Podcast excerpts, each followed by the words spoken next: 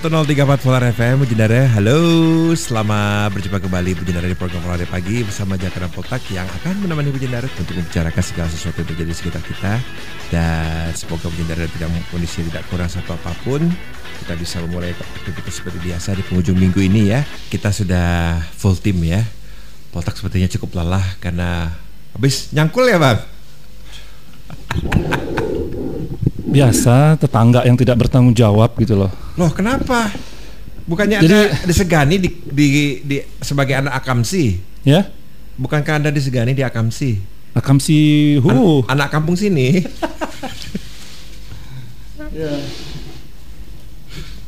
Jadi ada satu titik Wah ini kan pola pagi begitu duduk langsung ngomel. Inilah kita suka nih. ya kadang-kadang saya bersyukur gitu loh kita punya sistem apa itu ya, kayak pemerintahan lokal yang sampai ke bentuk RW RT gitu loh. Ya. Jadi kalau ada permasalahan bisa kita apa Selesaikan secara berjenjang Iya, dengan tujuan gitu.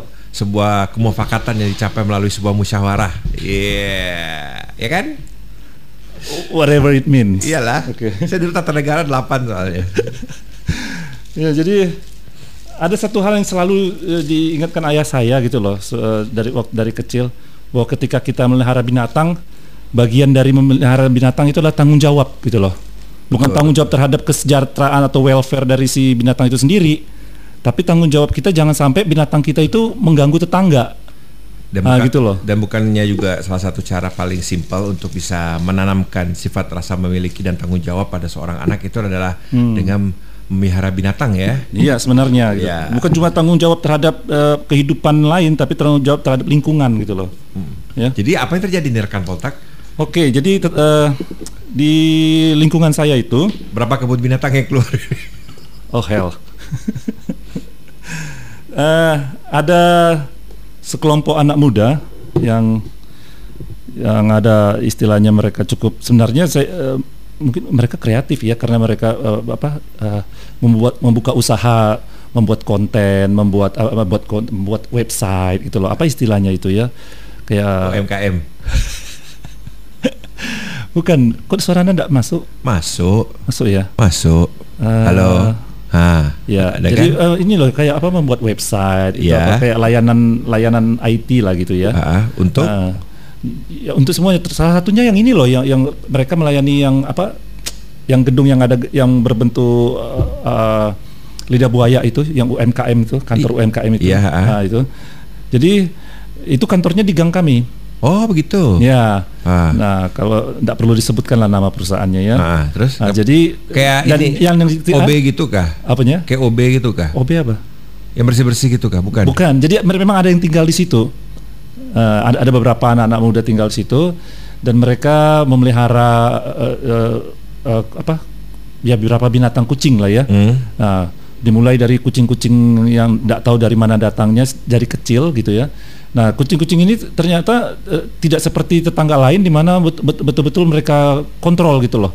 Jadi kalau malam dicari ini enggak dibiarin. Jadi kayak setengah liar kucing-kucing itu. Tapi tiap hari dikasih makan dan dibiarkan masuk ke dalam kantor gitu ya ke rumah rumah tinggal mereka dan tiap hari menemani nonton, menemani mereka uh, bekerja gitu. Dan, jadi uh, di- wajar dong kalau saya nganggap itu sebenarnya mereka yang memelihara gitu kan karena tiap hari kasih makan kan. Nah, tiba-tiba kucing itu ya, ya, ada beberapa kucing dari mereka itu selalu meng- eh, apa, ber- bertualang di lingkungan kami, lingkungan rumah saya. Dan terakhir tadi malam puncaknya gitu loh. Jadi ada yang- mereka berkelahi di dek rumah dan jebol. Dek rumah itu jebol. Uh, eh, belum belum lagi uh, uh, efek samping ibu saya shock gitu ya karena itu terjadi di kamarnya Uh, dan kucing itu eh, ternyata eh, ibu saya kira udah keluar ternyata masih di, ru- di ruang tamu dan ruang tengah pantas ruang tamu dan ruang tengah bau itu apa wet dog gitu ya Hmm. karena dia jatuhnya ke bak juga sempat masuk ke bak deh nah yang tadi pagi saya, ketika saya berusaha mengeluarkan karena dia setengah liar jadi dia menerjang semua barang di ruang tamu dan ruang tengah. Ya, dan juga menarik semua tirai gitu. Langsung setelah saya buka pintu dia lari larinya ke arah kantor inilah ya kantor anak-anak muda itu kan. Langsung saya tanya saya, saya, saya jawab itu kucing kalian kak? Dan dari dulu selalu mereka tidak mau bertanggung jawab dan lepas tangan. Kami tidak ada miara kucing oh itu bukan kucing kami. Hmm. Eh, langsung tanya, yang kucing mana bang? Banyak kucing lewat-lewat sini, suka nongkrong di sini, gitu. ya. Selalu gitu. Jadi tapi tiap hari saya lihat mereka tuh memberi makan, tiap hari ya dibelai-belai, tiap hari nongkrong di dalam rumah itu gitu loh, dan, menemani mereka nonton TV apa semuanya gitu loh. Eh, Walaupun ti- kita apa kita perlu surat resmi menyatakan ini anak angkat anda gitu, enggak kan? yang saya kesalkan adalah bertanggung jawab gitu loh ya oh, minimal oh ya bang itu kucing kami mohon maaf. Eh, oke gitu kita terima gitu. Rumah saya tidak kebakaran kok gara-gara kucing gitu kan. Tapi lepas tanggung jawabnya itu yang sering kali udah berkali-kali terjadi gitu. Kami tidak mira kucing itu bukan kucing kami gitu loh ya. Nah, dan ini juga puncak eh, puncak kekesalan saya karena ya dulu salah satu yang sempat mem- membuat saya tik gitu ya. Bagaimana mereka tidak merespon ibu saya yang jatuh kecelakaan di apa di teras rumah pada, eh, dan berteriak-teriak minta tolong padahal ramai sekali ke kondisi kantor itu padahal tetangga dua rumah dengar dan mereka tidak ada satu pun tertarik keluar untuk menolong gitu loh Ah, empati. Ah, itu. Di manakah Anak dirimu? milenial kan? Di manakah dirimu? So, hari nanti mungkin kita harus bahas bagaimana eh, empati itu berkembang di kalangan milenial empati seperti apa gitu loh. generasi Z itu saya sebagai milenial tersinggung. Dan Sama seperti uniknya gini loh, mereka kalau di sosial media empatinya kuat ya.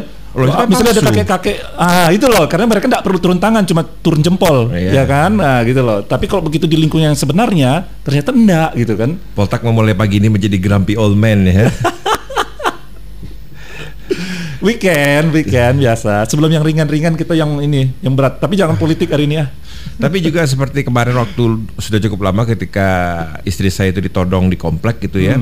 Itu juga membuat hal yang membuat saya jadi eh, tidak tidak tidak respect dengan beberapa individu yang di sekitar rumah saya gitu ya karena mereka tidak melakukan tindakan apa pun gitu loh. Hmm.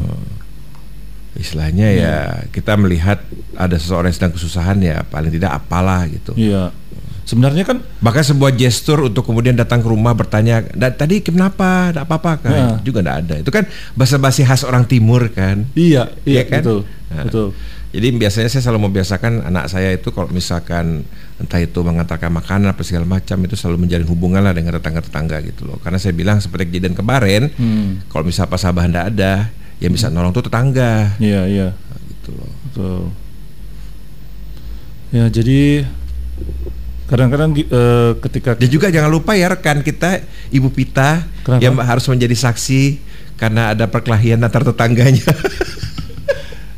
saksi di mana saksi, resmi sih saksi iya, hukum gitu. iya, kepolisian. Wow. Makanya saya bilang kalau ada ribut-ribut tetangga masuk ke rumah jangan ditonton, Iya. dipanggil kan. Iya, coba saya juga tadi waktu saya berusaha meng, eh, itu me- me- me- menanyakan soal kucing mereka itu, saya juga masuk ke rumah, cuma karena saya batak, suara saya keluar rumah. saya yang masuk rumah, suara saya yang keluar rumah gitu. Sampai berdiri tinju loh, Hah? berdiri tin- berdiri tinju. Wow, pasti masalah apa ini? Masalah Ah, biasa. pagar makan tanaman. Tidak. Oh, sinetron saya lewat. Tapi tidak masuk koran kayaknya itu. Iya, nah, tapi eh, eh, yang saya tertarik dengan nanti saya mau tanya ke Pita gimana fungsi dari RT RW-nya berfungsi enggak gitu loh. Sudah, sudah jadi jadi mediasi kan. Sudah, jadi sifatnya ini apa eh, apa? Spontan. Hmm. Keributan ini terjadi spontan. Oh. Melibatkan dua keluarga, eh, dua ibu-ibu dan anak-anaknya serta cucu. Oh, seru lah pokoknya. Loh, jadi yang tonjok-tonjokan tuh kan bapak, bukan bapak-bapak. Bukan. Bapaknya kerja lah. Kan oh, pagi-pagi. siang bolong ke pagi. Iya. Oh, sampai tonjok-tonjokan. Iya. Wow. Dan saksinya juga ibu-ibu ya. Iya. Untung bukan tukang sayur saksinya. Jadi begitu Bu Jendara kalau misalnya kita memang Iya. hidup bertetangga ya, memang terkadang kita harus memiliki sedikit apa ya? Karena kita bicara mengenai eh, sebuah dinamika kehidupan sosial memang terkadang kita harus menyesuaikan dengan segala macam karakter, Mm. segala macam latar budaya yang berbeda gitu ya. Iya. Jadi terkadang memang kita bisa lebih bisa harus tidak hanya memikirkan perasaan kita tapi juga orang-orang di sekitar kita gitu loh. Hmm. Dan saya rasa di di keyakinan apa pun be good to thy neighbors itu ada ya. Iya gitu loh. Jadi eh, apa tetangga itu seperti Bahkan dari zaman Musa dengan batu itu dia sudah dipahat gitu ya. Iya betul. jadi itu sebagai mengatur cara kita bersosialisasi. Eh, jadi lan- eh, kalau me- apa memfollow up dari kejadian tadi pagi, saya memang rencana saya uh, ingin uh, menggunakan fungsi dari RT RW gitu loh. Mungkin saya akan ke Pak RT atau ke Pak RW gitu Hmm. untuk mempermasalahkan ini. Karena arisan uh, rapat RT barusan aja berapa hari yang lalu. Jadi kalau mau nunggu rapat berikutnya kelamaan, kucingnya udah hilang. Emosinya udah reda. iya. Satu satu juga hal yang khas dari orang Indonesia itu apa? Emosi itu reda, ah, udahlah. Iya, gitu. Dan kebetulan juga memang bu- bukan hari yang baik untuk Sio Kerbau hari ini ya. Kenapa Poltak? Enggak. Kok resah sekali saya sebagai rekan Anda bersiaran agak Dan saya lagi cari ini alamat Gang Haji Salmah itu di mana gitu loh. Kok pemain sinetron. gang, gang nama gang. Haji apa Haja? Nggak tahu tahu ya HJ, Haja itu. Haja. Heeh. Oh ya. Dah saya waktu zaman Orde Baru, kalau Haja tuh HJH, H belakangnya huruf kecil. HJH itu merek box, Bang. Kalau Haji tuh HJ gitu. Ha. Oh gitu. Oke, Haja. Mm-mm. Karena nanti kan takutnya dikira itu eh, nama depan. Kalau komeng H H A H A H A. gitu.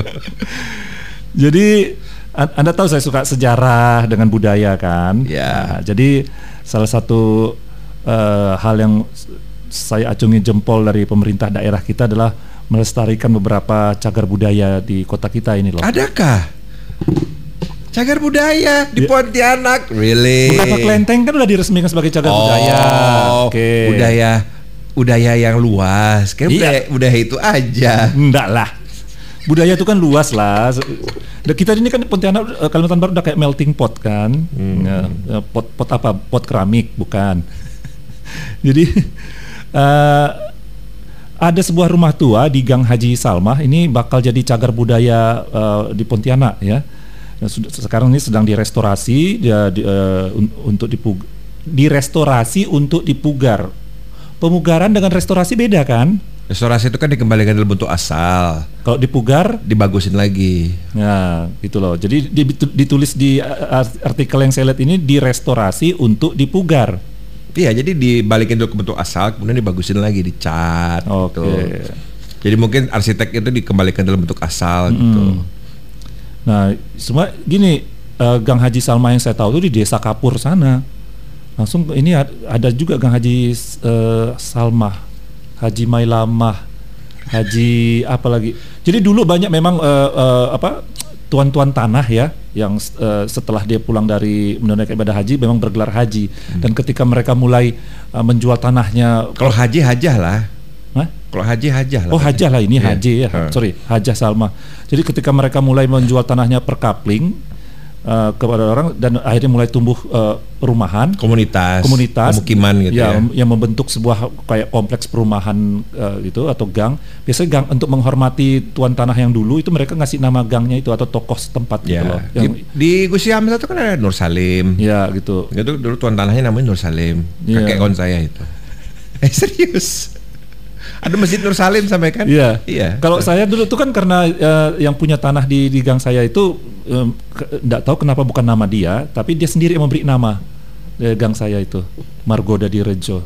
Wes. Akhirnya menjadi ramai. Di situnya tuh di daerah Poltak itu kayaknya lomba-lombaan ya bikin gang yang suku katanya paling panjang ya. Iya. Itu kalau udah Bangun ngisi, Hadi Harjo Rojo.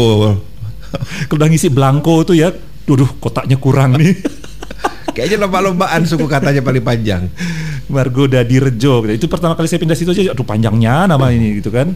Ba- Itu kan bagus Gang Kripi, nah kan nyaman. Jadi sebuah ru- eh, Bujang Dara ya, sebuah rumah tua khas budaya Melayu Pontianak yang terletak di tepian Sungai Kapuas kecil. Nah, udah bisa bisa dipastikan otentik nih kalau di tepi Sungai Kapuas Ya. ya. Karena kalau di Kota Baru belum tentu. Bisa aja jiplak itu ya. Jiplak itu.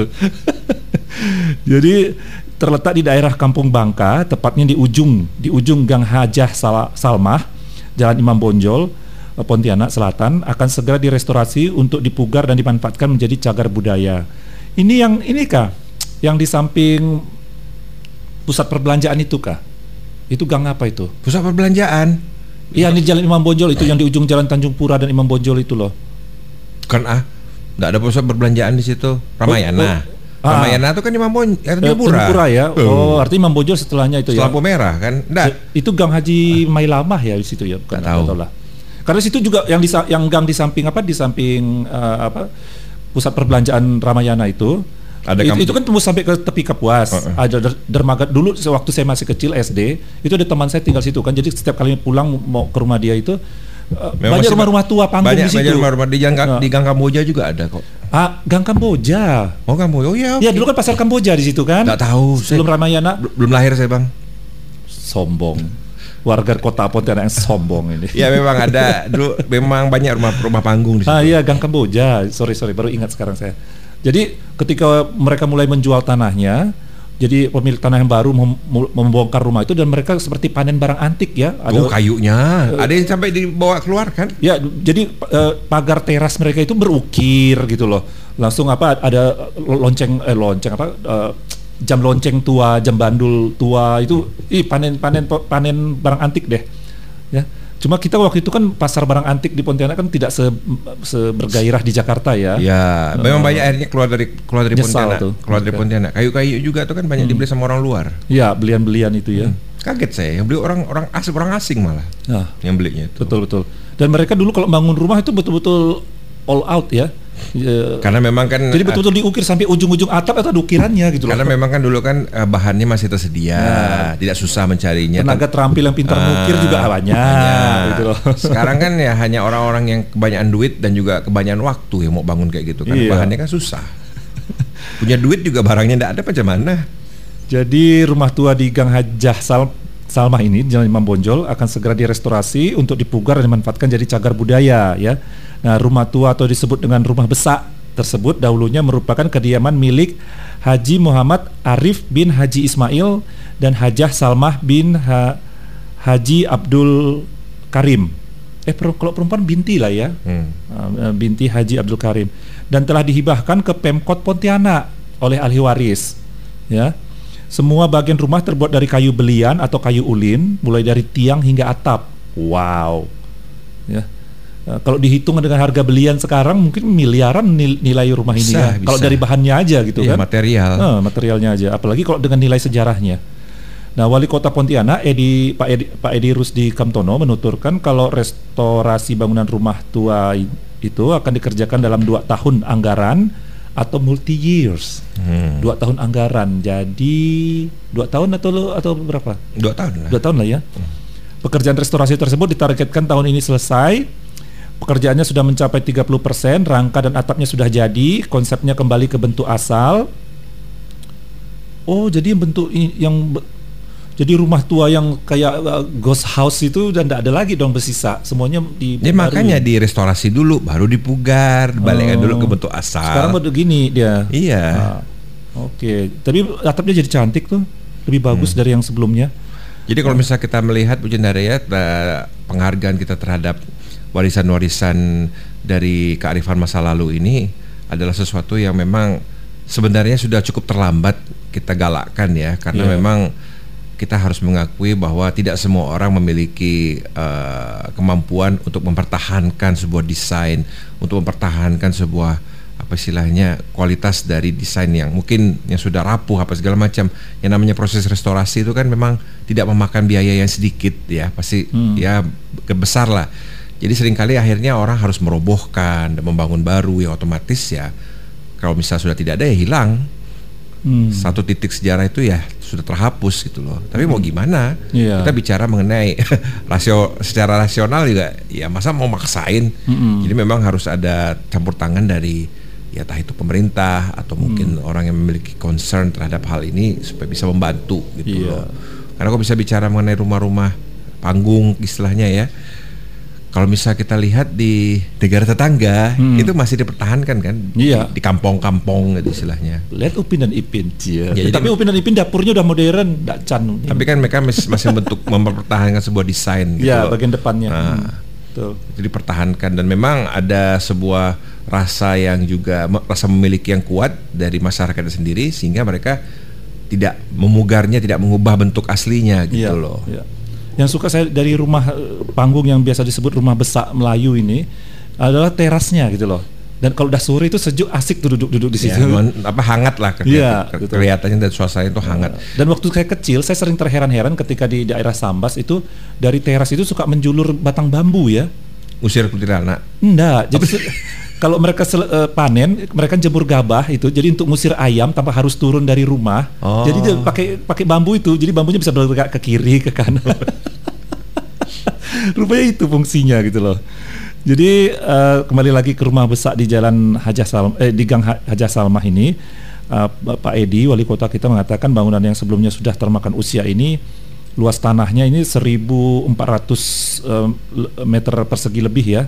Nah bangunan tersebut nanti akan direstorasi dengan memberikan bentuk asli beserta material asli yaitu kayu belian. Oh masih boleh kita menggunakan kayu belian ya? Ya, itu kan keperluannya kan buat cagar budaya gimana sih? Ya, kita nggak tahu bang. Nipas-nipas saja ini. Eh, eh. Jangan siapa jangan memercik-mercik air di dulang ya. Siapa tahu saya bisa bisniskan lagi bang, gitu ya kan? Bisnis kayu belian, oh. Jadi fungsi rumah besar ini nanti sebagai rumah budaya dan sebagai destinasi berbagai kegiatan yang berkaitan dengan budaya. Oh, jadi mungkin untuk teman-teman dari etnis Melayu bisa nu- numpang akad nikah di sini kan? Eh, Biar- tujuannya pasti ke situ lah Iya kan? nanti. Ah, sekalian untuk adatnya di sini. Ah. Wow. Paling tidak akadnya lah. Ya betul kan. Jadi rumah ini akan jadi salah satu titik destinasi baru untuk kota Pontianak yang bisa diakses lewat eh, darat maupun sungai karena di tepi Kapuas ini kan. Jadi eh, salah satu hal yang harus diperhatikan juga dan juga merupakan momok dalam hal eh, penjagaan budaya di, di Indonesia ya adalah perawatannya nanti, Iya. pemeliharaannya. Betul, Makanya kemarin ketika ada wacana untuk membawa pulang segala bentuk eh, istilahnya artefak peninggalan dari zaman-zaman kerajaan yang ada di museum-museum di Eropa kembali ke Indonesia, saya langsung mikir, ih siapa yang ngerawat? Biar jalan di sana. Iya. nanti rusak, nanti hilang. saya per- teman saya pernah cerita dia ke museum gajah. Ingat ya di itu yang di sana tuh yang ada ga- ada ga- eh, patung gajah ya hadiah dari Thailand itu. Eh, jadi itu kan banyak patung-patung luar biasa situ di situ kan. Eh, di- oh, pihak museum tidak bisa menjawab bagaimana cara merawatnya dan Iya. ber- berapa kali mereka merawat dalam ya setahun udahlah, gitu loh. biarin biarkan aja lah di sana, nggak usah dibawa balik ke sini. Iya, karena dan mereka cara pendana pendanaan mereka kuat ya kalau untuk museum. Oh iya, jelas. Iya. Mereka sudah memiliki departemen khusus itu, alokasi dananya Dan, lancar. dan orang-orang kaya di sana itu kalau diajak "Eh, bapak-bapak, Pilan- bapak, pi- filantropisnya mereka ke sana Ah, uangnya. Bapak-bapak kumpul yuk makan malam sambil nyumbang untuk museum mau mereka gitu loh. Kalau kita eh gitu loh. Ny- Maunya nyumbang rumah rumah ibadah. Hmm. Hmm. Tanpa makan malam. Hmm. Jadi ya itulah semoga pemeliharaan juga nanti bisa diperhatikan lah ya. Hmm. Dan itu bisa Nah, ini ada masalah berikutnya nih soal aset. aset siapa? Nah, jadi aset yang diserahkan pihak ahli waris kepada Pemkot ini akan dikelola sebagai cagar budaya. Nah, seperti kata Jaka tadi itu kan nanti ya, aset ini kan tidak bisa dibiarkan istilahnya belapuk di bawah matahari, ya kan? Harus ada harus dirawat. Nah, penye- penyerahan hibah oleh ahli waris selaras dengan keinginan dari ahli waris untuk men, eh, eh dari keinginan pemerintah kota untuk mendata bangunan-bangunan dengan kategori sebagai cagar budaya, terutama yang berada di sepanjang Sungai Kapuas. Ya. Nah, ini kan perlu perlu dana lagi nih. Dana tambahan. Kalau kita mau berprasangka baik, yang rasa sih mungkin banyak lah ahli waris yang memang memiliki apa benda apa bangunan-bangunan yang antik klasik seperti itu dan mereka memang juga secara sadar tidak memiliki kemampuan baik secara finansial maupun waktu untuk merawatnya ya. Jadi apabila memang ada campur tangan dari pihak pemerintah untuk melakukan mengambil alih prosesnya itu pasti mereka mau lah Iya, iya. daripada layu roboh dibakar rayap mungkin kan belapuk di bawah matahari. Jadi pihaknya akan melakukan eh, pihak eh, Pemkot akan melakukan restorasi bangunan ini dengan mengembalikan keasliannya sebagai representasi asal muasal kota Pontianak. Nah, jadi nanti eh, generasi muda, generasi berikutnya pasti tahu dong gimana sih waktu pem- kota Pontianak berdiri itu orang bangun rumah tuh kayak apa gitu ya. Jadi eh, keberadaan rumah tua ini akan memperkaya ikon baru di kota Pontianak. Ya, nantinya akan direstorasi untuk menunjang penataan program kota baru melalui pembangunan waterfront. Ya, Hmm. karena letaknya di pinggir Sungai Kapuas. Oh, mudah-mudahan gini menyatu ya, karena waterfront itu kan bangunan modern istilahnya ya, proyek modern. Sedangkan ini kan tradisional. Mudah-mudahan ya serasi lah, jangan tiba-tiba eh, apa ya istilah orang ya, jomplang gitu ya. Eh, jadi ya kita acungi jempol untuk eh, eh, peran dari pemerintah kota ya untuk melestarikan beberapa cagar budaya di kota Pontianak. Ya kita kita eh, apa kita harapkan juga ini nanti bisa jadi salah satu destinasi wisata mungkin. Ya. Jadi, Ya. kenapa? Enggak. Eh, kita kita lihat itu netizen netizen Indonesia ngapain aja seminggu ini. Ya, Ya. nenek-nenek yang lempar kuda Nil juga sudah ditangkap ya. Kasihan tuh nenek. Iya. saya, saya, saya, waktu itu sempat ber- bergurau gitu. Eh, coba hukumannya dia dia apa dia ngambil sendiri di mulut itu ya di mulut kuda Nil itu botol botol plastik dia itu nggak ada nggak ada. Pernah bersihkan kandang ke? tapi kuda Nil itu sa- salah satu binatang paling berbahaya sebenarnya ya binatang liar itu nggak bisa dilatih jadi jinak dan juga eh, Orang Afrika lebih takut sama kuda Nil loh daripada daripada buaya. buaya. betul iya jadi apa nelayan-nelayan sungai itu bilang kami lebih, lebih bagus berhadapan dengan buaya daripada dengan kuda Nil katanya gitu kan Pernah ngelaju lagi kan? Nah, langsung yang beberapa itu kan ada yang ini eh apa istilahnya eh, ujung-ujungnya dari itu apa eh, Pak Dadang itu. Ah. Nah, dan sangat Indonesianya ini adalah apa eh, anaknya Pak Dadang sekarang ber- sekarang berkomentar ya. Jadi anaknya Pak Dadang waktu itu kan sempat kecewa bapaknya kok sampai di blok. Tapi ternyata orang Indonesia lain lagi nih, ya. Jadi mereka sekarang malah meminta para netizen Indonesia jangan deh membuli si apa si Gotham Chess katanya dia kan cari makan di situ gitu kan. Sedangkan bapak saya kan cuma iseng ngisi waktu katanya kan. Eh, jadi eh, katanya sih eh, Gotham Chess ini eh, sekarang hidupnya tidak tenang, diserbu oleh netizen Indonesia yang haus darah. Hmm. Jadi eh, katanya sekarang sebagai master du- master dunia ya yang dia eh, membuat warganet terkejut dia bisa kalah. Eh, sebagian besar penggemarnya itu waktu itu tidak terima kekalahan pecatur idola mereka. Jadi sekarang akun YouTube-nya membatasi akses dari wilayah Indonesia gitu kan. Jadi banyak yang menyangka kalau Gotham Chess itu marah gara-gara kekalahannya, tapi faktanya Gotham Chess dan Pak Dadang tuh baik-baik saja. Mereka Hmm. anteng-anteng aja gitu, ya. Jadi menurut ah, apa ah, putra Pak Dadang ya Ali Akbar ya di- dituturkan kalau Gotham ah, Gotham Chess terpaksa menggembok akun Twitternya sekaligus membatasi akun YouTube-nya. Pasalnya akun media sosial Gotham Chess banyak dirundung cacian dan makian dari warganet Indonesia yang kesal dengan pendukung Gotham Chess. Nah, A- A- Ali juga meminta agar warganet berhenti menyerang akun media sosial Gotham Chess. Oh, Indonesia baik ya. Yoi. Eh, Untuk perga, untuk para warga Indo- Indonesia berhentilah menyerang Levi ya. Eh, karena masalah kami sudah selesai dengan damai, tulis Ali Akbar dalam unggahan Facebooknya. Ia pun meminta maaf kepada Levi. Hey, minta maaf lagi. Wow, orang Indonesia. Karena akibat kejadian ini akunnya diserang oleh pengguna internet Indonesia. Ya, sebenarnya tidak perlu minta maaf ya. Ingat ada orang yang punya taman bunga di Jogja itu, yang orang berfoto-foto langsung ngerusak taman bunganya itu kan? Malah dia yang minta maaf, kami mohon maaf tidak bisa melayani. Taman bunga kamu dirusak dan kamu yang minta maaf. Itu kalau misalkan Poltek yang punya pasti pasang pagar strum itu ya. Loh tadi pagi sebarusan gitu tuh ada kucing masuk rumah saya, rumah orang itu yang saya marahin. Ngapain saya minta maaf gitu? Ibu saya yang minta maaf. Maaf ya, jadi eh. Tapi itu lain lah cerita ya. Jadi katanya banyak netizen Indonesia melo- melontarkan kata kasar dan umpatan. Ya, ada berapa pula menggunakan berdada rasisme dan provokasi. Uh, kok rasisme itu udah kelewat lah ya. Udah kelewat batas. Nggak, nggak, nggak, nggak, nggak, apa ya, nggak, nggak intelek. Iya, Kalau bang ngenyek tuh harus intelek loh. kita juga jangan tak- jangan main kartu ras, jangan main kartu ini pasti udah agama. hub- hubung- hubungannya dengan antisemitisme nih ya. Walaupun sebenarnya mereka tidak paham apa itu antisemit. Iya, antisemit itu apa gitu ya. Jadi ya Pak Dadang dan anaknya mengharapkan perseteruan ini segera disudahi ya. Jadi biar hidup si Levi ini tenang ya. Uh, biar semua berakhir karena uh, si Levi ini kan cari makan tuh di Gotham Chess ya katanya dia bilang. Sedangkan Pak Dadang Dadadang, dadadang. cuma untuk waktu luang. Dadadam, dadadam. Nah, tapi ada yang lain lagi nih netizen Indonesia ya yang haus darah itu. Selain mencaci maki Gotham Chess, mereka barusan ini me- apa mencaci maki orang Korea itu loh Yang mana? yang menghina wanita Indonesia katanya jelek. Ya, dia tidak salah kok. Karena Jadi kan kita, kita bicara standar kecantikan. Iya, gitu loh. Kenapa harus Nggak, dia pasalnya gini, dia personal. Oh, Ah, oke. waktu itu. Jadi seorang pria asal Korea Selatan yang viral di media sosial ini lantaran menghina wanita Indonesia. Eh, eh, tuh dulu ini ini yang eh, berikutnya ya.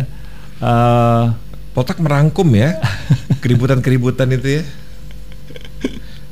Jadi uh, Bujang Dara uh, ada sempat viral waktu itu uh, seorang dari Korea Selatan ya yang ya ampun.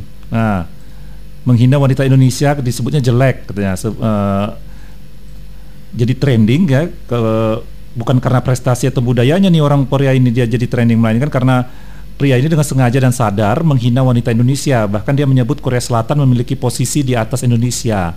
Hinaan tersebut terekam dalam sebuah video berdurasi 2 menit 10 detik pria tersebut juga mengatakan tidak peduli jika video percakapannya diunggah dan disaksikan masyarakat Indonesia. Belum tahu dia. Hmm. nah jadi uh, pria asal Korea Selatan ini ya uh, mendadak viral di media sosial khususnya Indonesia lantaran uh, dia menghina wanita asal Indonesia. Katanya wanita uh, kamu punya punya wajah yang jelek katanya. Uh, aku nggak suka karena kamu Asia. Aku juga orang Asia. Nggak bagus aja gitu. Wajahmu jelek sekali katanya. Langsung dan langsung mengakhiri video. Jadi wanita itu bilang bakal aku upload ke, ke online kata wanita Indonesia itu. Langsung dia bilang nggak ngaruh. Apa nggak peduli gitu ya. Jadi uh, oh aku nggak peduli katanya. Selanjutnya seperti itulah. Nah kemudian netizen Indonesia ini yang apa yang langsung menyerbu balik gitu kan ya karena geram dengan ucapan dari orang Korea itu ya uh, netizen Indonesia memberikan beberapa pernyataan lewat Insta Story akun pribadi uh, mereka masing-masing gitu ya dan menteknya. Mumpung konten konten ya. gitu ya. Ada. Nah, sekarang uh, pihak, orang apa pria Korea itu meminta maaf pada seluruh pihak yang merasa tersinggung atas perbuatannya. Dan mereka dia udah minta maaf lewat Insta Story-nya juga, ya. Nah, karena ya diserbu juga sih semua akun sosial media dia. Jadi orang Indonesia memang ini kebiasaan kita menyerbu akun orang karena membawa nama uh, kan, Indonesia secara internasional ya, itu ya. karena juga kan akhirnya bisa meningkatkan engagement mereka ya kalau bisa makin ramai kan akhirnya berkomentar di postingan kita kan jadi kita juga mendapatkan cloud juga gitu loh hmm. ya cuman yeah. itu kayaknya kurang kurang viral karena saya juga nggak dengar ya jadi kalau bisa mau keributan itu lebih ribut lagi ya hmm. biar saya yang agak anti sosialnya juga ngeh gitu Ya, dan dia sangat sangat bule sekali ya tiba-tiba ketika merasa terpojok dia bilang si orang Korea ini e, saya sebenarnya begitu mencintai Indonesia dia. Hmm. Eh? ya. Jadi ya seperti itulah beberapa eh, kegiatan yang nggak faedah sebenarnya dari netizen Indonesia beberapa faedah.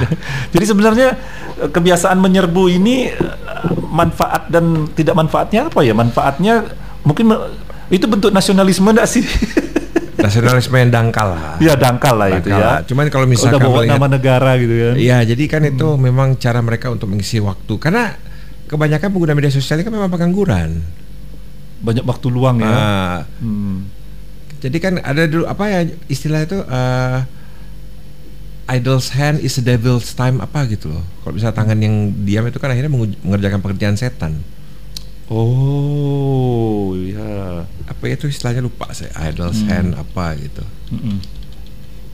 Idle's hand do the devil's work. Hmm. Oh, tangan yang nggak ngapa-ngapain akhirnya ngerjain pekerjaan setan. Jadi pentingnya kalau kita stay aktif ya. Uh, uh, gitu. Devil finds work for the idle hands hmm. gitu loh. Jadi iya. apabila kita nggak ngapa-ngapain ya akhirnya melakukan pekerjaan-pekerjaan yang nggak ada yang akhirnya berujung pada masalah dan bisa juga menjadi kriminalitas. Karena Poltak adalah seseorang yang jelas memiliki kepedulian terhadap dunia busana daripada saya ya. Oh, uh, wow. berlipat-lipat ganda ya. Saya memadu-madankan warna saja tidak bisa dan tidak peduli sih sebenarnya. Jadi kita uh, Jaka sih melihat ada beberapa istilah yang berseliweran belakangan ini yaitu fast fashion. Ah, oke. Okay. Apa itu? Saya juga baru itu bagian biasanya gini loh industri-industri itu suka ini suka oh, Jadi ibaratnya kalau bisa dibandingkan dengan budaya saya kenal yaitu budaya cepat saji ya alias makaran sampah itu jadi sebuah garment atau uh, tren desain yang hanya dipakai sesaat ya. Iya. Betul. Why? Why do people design and buy those things if you only want to use it two times gitu loh? to look different. Look. J- gini, gini sesuatu itu uh, beda, tampil beda, itu akan tidak jadi beda lagi kalau udah ramai yang ngikuti kan. Jadi, jadi itu menghindarkan kita dari orang ramai yang ngikuti gitu. Jadi tadi ada yang sharing ini kan produk yang menggambarkan sebuah sweater, mm -hmm. sweater mm -hmm. yang hanya menutup tangan kita. Ya, itu udah dua dari dua tahun yang lalu sebenarnya sudah tercipta. Dan kenapa anda mau beli benda seperti itu di negara yang beriklim tropis seperti Indonesia ini? Ha? Saya hmm. tidak mengerti. Ya, saya paham sih kredo hmm. kredo anak muda ya BPAG ya. ya. Biar panas asal gaya. Ya, jadi fast fashion itu memang pihak industri yang ciptakan sih gitu loh. Jadi akhirnya jadi, kita, jadi untuk uh, uh, kita bisa menjual dalam jumlah banyak uh, dalam desain banyak dan waktu yang singkat gitu ya. Iya, jadi jadi kita tidak akan ada sisa, langsung juga apa uh, material tidak perlu kita siapkan banyak gitu loh, gitu. Sebenarnya yang yang untung yang ini uh, ide ini munculnya dari industri tekstil, bukan dari industri apakah fashionnya. Tidak tahu saya. jadi gini, apakah menurut Potak kesadaran uh, di Indonesia hmm. mengenai uh, mendaur ulang mendaur ulang ini dalam art, bukan dalam arti ini ya bukan dalam arti mengubah fungsi ya tapi mendaur ulang atau memfungsikan ulang garmen itu sudah ada belum sih Indonesia sih sering sih secara budaya ya kaos yang nggak kepake jadi keset di depan kamar mandi gitu ya ya itu kan makanya jangan bilang itu daur ulang dalam dalam arti fungsinya sudah berubah kan iya tapi apabila kalau bisa kita lihat kan kita sepertinya selama ini kalau bicara mengenai limbah, hmm. kita selalu melulu bicara soal sampah ya. Iya, sampah Pad rumah tangga Iya. Padahal kalau kita bicara mengenai limbah, apa kita bisa limbah fashion juga banyak. Banyak kan? Ya. Jadi banyak serat terutama serat sintetis yang tidak mudah diuraikan gitu. Seharusnya memang harus didaur ulang gitu loh. Hmm. Ya. Nah, serat-serat sintetis ini kan e, e, bisa merusak tanah sebenarnya karena mereka juga dibentuk dari beberapa bahan kimiawi gitu. Bahkan hmm. ada yang terbentuk dari minyak gitu loh. Hmm. Ada minyak, unsur minyaknya ya yang bisa merusak uh, apa ekosistem gitu kan. Nah, kalau apa uh, fast fashion itu sendiri biasanya sering kali dulu awalnya itu menggunakan bahan-bahan yang berkualitas buruk. Oh ya, ya, ya, ya itu kan, merupakan sebuah, sebuah hal yang hmm. sudah kita sebenarnya sadari kalau misalkan ada seorang produsen mau bikin sebuah produk, tentunya mereka tidak akan membuatnya tahan terlalu lama dong, ya. biar cepat diganti. Sebenarnya gini loh, ingat gak konsep kalau kita misalnya mau buat uh, uh, apa uh, grup sepak bola kita mau tanding atau vokal grup kita mau tanding kita pesan kaos gitu kan dan dapatnya hasil yang yang, yang bahannya yang jelek gitu kan karena sekali pakai kan. Hmm. nah itu loh jadi seperti itulah konsepnya gitu kan. Memang sengaja dibuat murah bahannya jelek karena memang hanya untuk sekali pakai. Cuma biasanya untuk menunjukkan sebuah identitas atau sebuah tren sesaat gitu loh. Oh, bukan untuk fungsional. ya? iya kalau Ormas sih masih bisa lama ya, tapi maksudnya gini ini loh kayak kalau apa? Tapi kaos, kampanye, kaos, kampanye, kaos, kaos kampanye banyak yang bagus loh. Yang dipakai partainya udah nggak ada masih ada yang pakai kaosnya kan. tapi lihatlah bahannya yang tidak nyerap keringat itu kan. Iya. Uh, jadi uh, kalau misalnya gini desain-desainnya juga kadang-kadang memang sengaja desain yang ajaib karena uh, untuk memanfaatkan momen gitu loh. Jadi kalau misalnya kita lihat di negara-negara seperti Amerika ya, mereka hmm. punya sebuah sistem yang sudah terintegrasi di mana apabila orang ingin menyumbang pakaian itu ada hmm. Salvation Army kan? Ya, ya. Ya, jadi kan istilahnya apa istilahnya uh, barang-barang uh, yang sudah tidak terpakai disalurkan ke sana dan bisa dibeli oleh orang yang mungkin ya tidak mampu atau hmm. mungkin ya dengan pemas apa kondisi keuangan yang tidak yeah. tidak terlalu bagus sehingga mereka bisa memiliki pakaian dalam harga yang sangat murah gitu ya. Di Indonesia belum ada seperti itu ya? Belum. Bahkan organisasi-organisasi uh, keagamaan atau apa kayaknya nggak ada ya yang punya sebuah jaringan yang sampai itu udah dimulai uh, gini loh di, di di gereja kami kami punya konsep seperti itu gitu loh jadi jemaat gereja susah pak ya itu dia uh, tapi kita jualnya juga uh, nah, susahnya gini apa kita ter, ter, terpaksa ya menjualnya Uh, jadi uh, gini loh konsep uh, sistemnya. Jemaat uh, jemaat itu meng, uh, menyumbang pakaian ya uh, dan yang masih layak pakai ya uh, Nah, kalau yang mampu biasanya menyumbangnya banyak tuh bisa sampai satu karung gitu kan, hmm. kan dari dari si bapaknya sampai anaknya jadi satu. Nah, kemudian nanti dijual dengan harga yang murah gitu loh. Misalnya uh, perbandingannya gini kayak, kayak celana jeans ya yang waktu itu harga sekitar 300 ribuan cuma dijual sekitar 25 ribu. Ya karena begini nah, gitu loh. Jadi levelnya memang untuk orang miskin ya, untuk orang tidak mampu. Jadi begini, kalau gitu kalau tidak dikasih harga orang malah nggak mau biasanya. Iya. Karena sifatnya dikasih. Iya, betul. Jadi akhirnya kita tidak memiliki sebuah keterikatan secara finansial. Hmm. Jadi biasanya malah kita tidak ya hmm. tidak ada kegiatan apa You know what I mean? Kalau kita Ya. nggak bayar tuh kayaknya nggak ada transaksi sehingga kita tidak terasa memiliki. Jadi Betul. memang harus ada nilai yang kita tempatkan dan memang itu sebuah seperti sebuah formalitas aja gitu. Ya. Misalnya mau dikasih juga nggak masalah kan. Mm-mm. Nah, kalau Nah. di keluarga saya pribadi sih memang eh, hal ini kami lakukan itu dengan cara baju-baju bukan tidak layak pakai ya, karena kami ukurannya lelelelelel. Jadi baju sudah tidak muat lagi. baju baju yang sudah tidak muat lagi biasanya kita kirim ke kampung. Hmm. Nah, ya. itu bagikan saudara-saudara di kampung gitu. Nah, kalau yang tadi konsep di gere- gereja kami itu kalau dibandingkan dengan le, eh, istilah kita lelong gitu Hmm. ya. Lelong itu misalnya celana eh, yang harganya 400 300 ribu itu masih bisa dijual sekitar 90 atau 100 lebih sedikit gitu ya. Kalau ini betul-betul drop di bawah 50 ribu semuanya.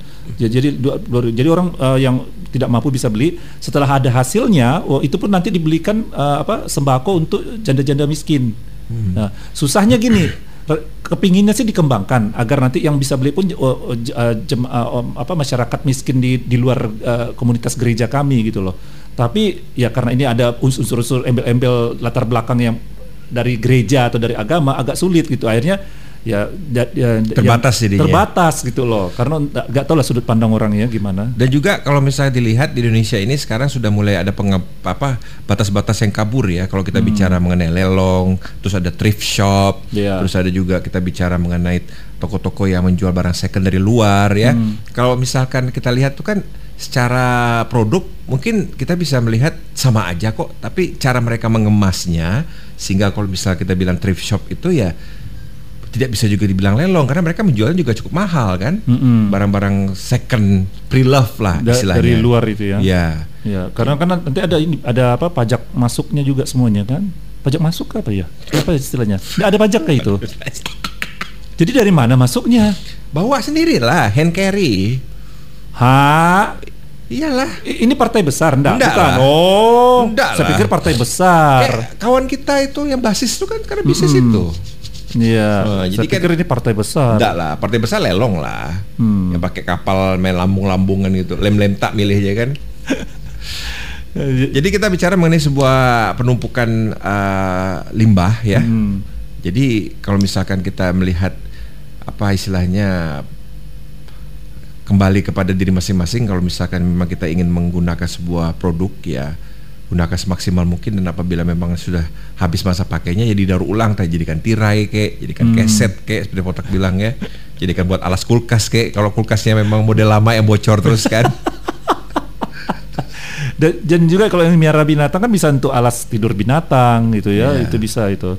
Uh, kita bu- tidak sesejahtera orang barat ya sampai beli kasur khusus untuk dan untuk binatang. ngapain Ya gitu loh. ngapain Ada kasur khusus gitu kan, tempat pup khusus gitu. Tapi kalau bisa dilihat secara ekonomi ya paling tidak itu menghadirkan memutar uang lah Ya, untuk orang betul. yang jual produk-produk seperti itu. Walaupun saya sendiri tidak akan membelinya, tapi ya saya merasa itu merupakan sebuah hal yang bagus lah untuk untuk perputaran uang ekonomi gitu. Nggak masalah lah. Tidak, kita juga nggak sampai nyinyir kan, Ya, terserah ya. mereka aja. Gitu. Eh, Valerie pagi sudah tuntas, harus kita akhiri kebersamaan kita dan ya kita bakal ketemu lagi hari Senin nanti. Dan ingat Jendara, apa pun yang kita sampaikan di program ini ya adalah opini pribadi Poltak dan tidak mewakili Anda ke mana? opini, opini pribadi kita lah ya sebuah reaksi reaksi spontan dari apa yang kita baca dari sebuah artikel atau sebuah uh, komentar sosial ya Atau Potak- kejadian di lingkungan. apa yang Potak alami tadi ya.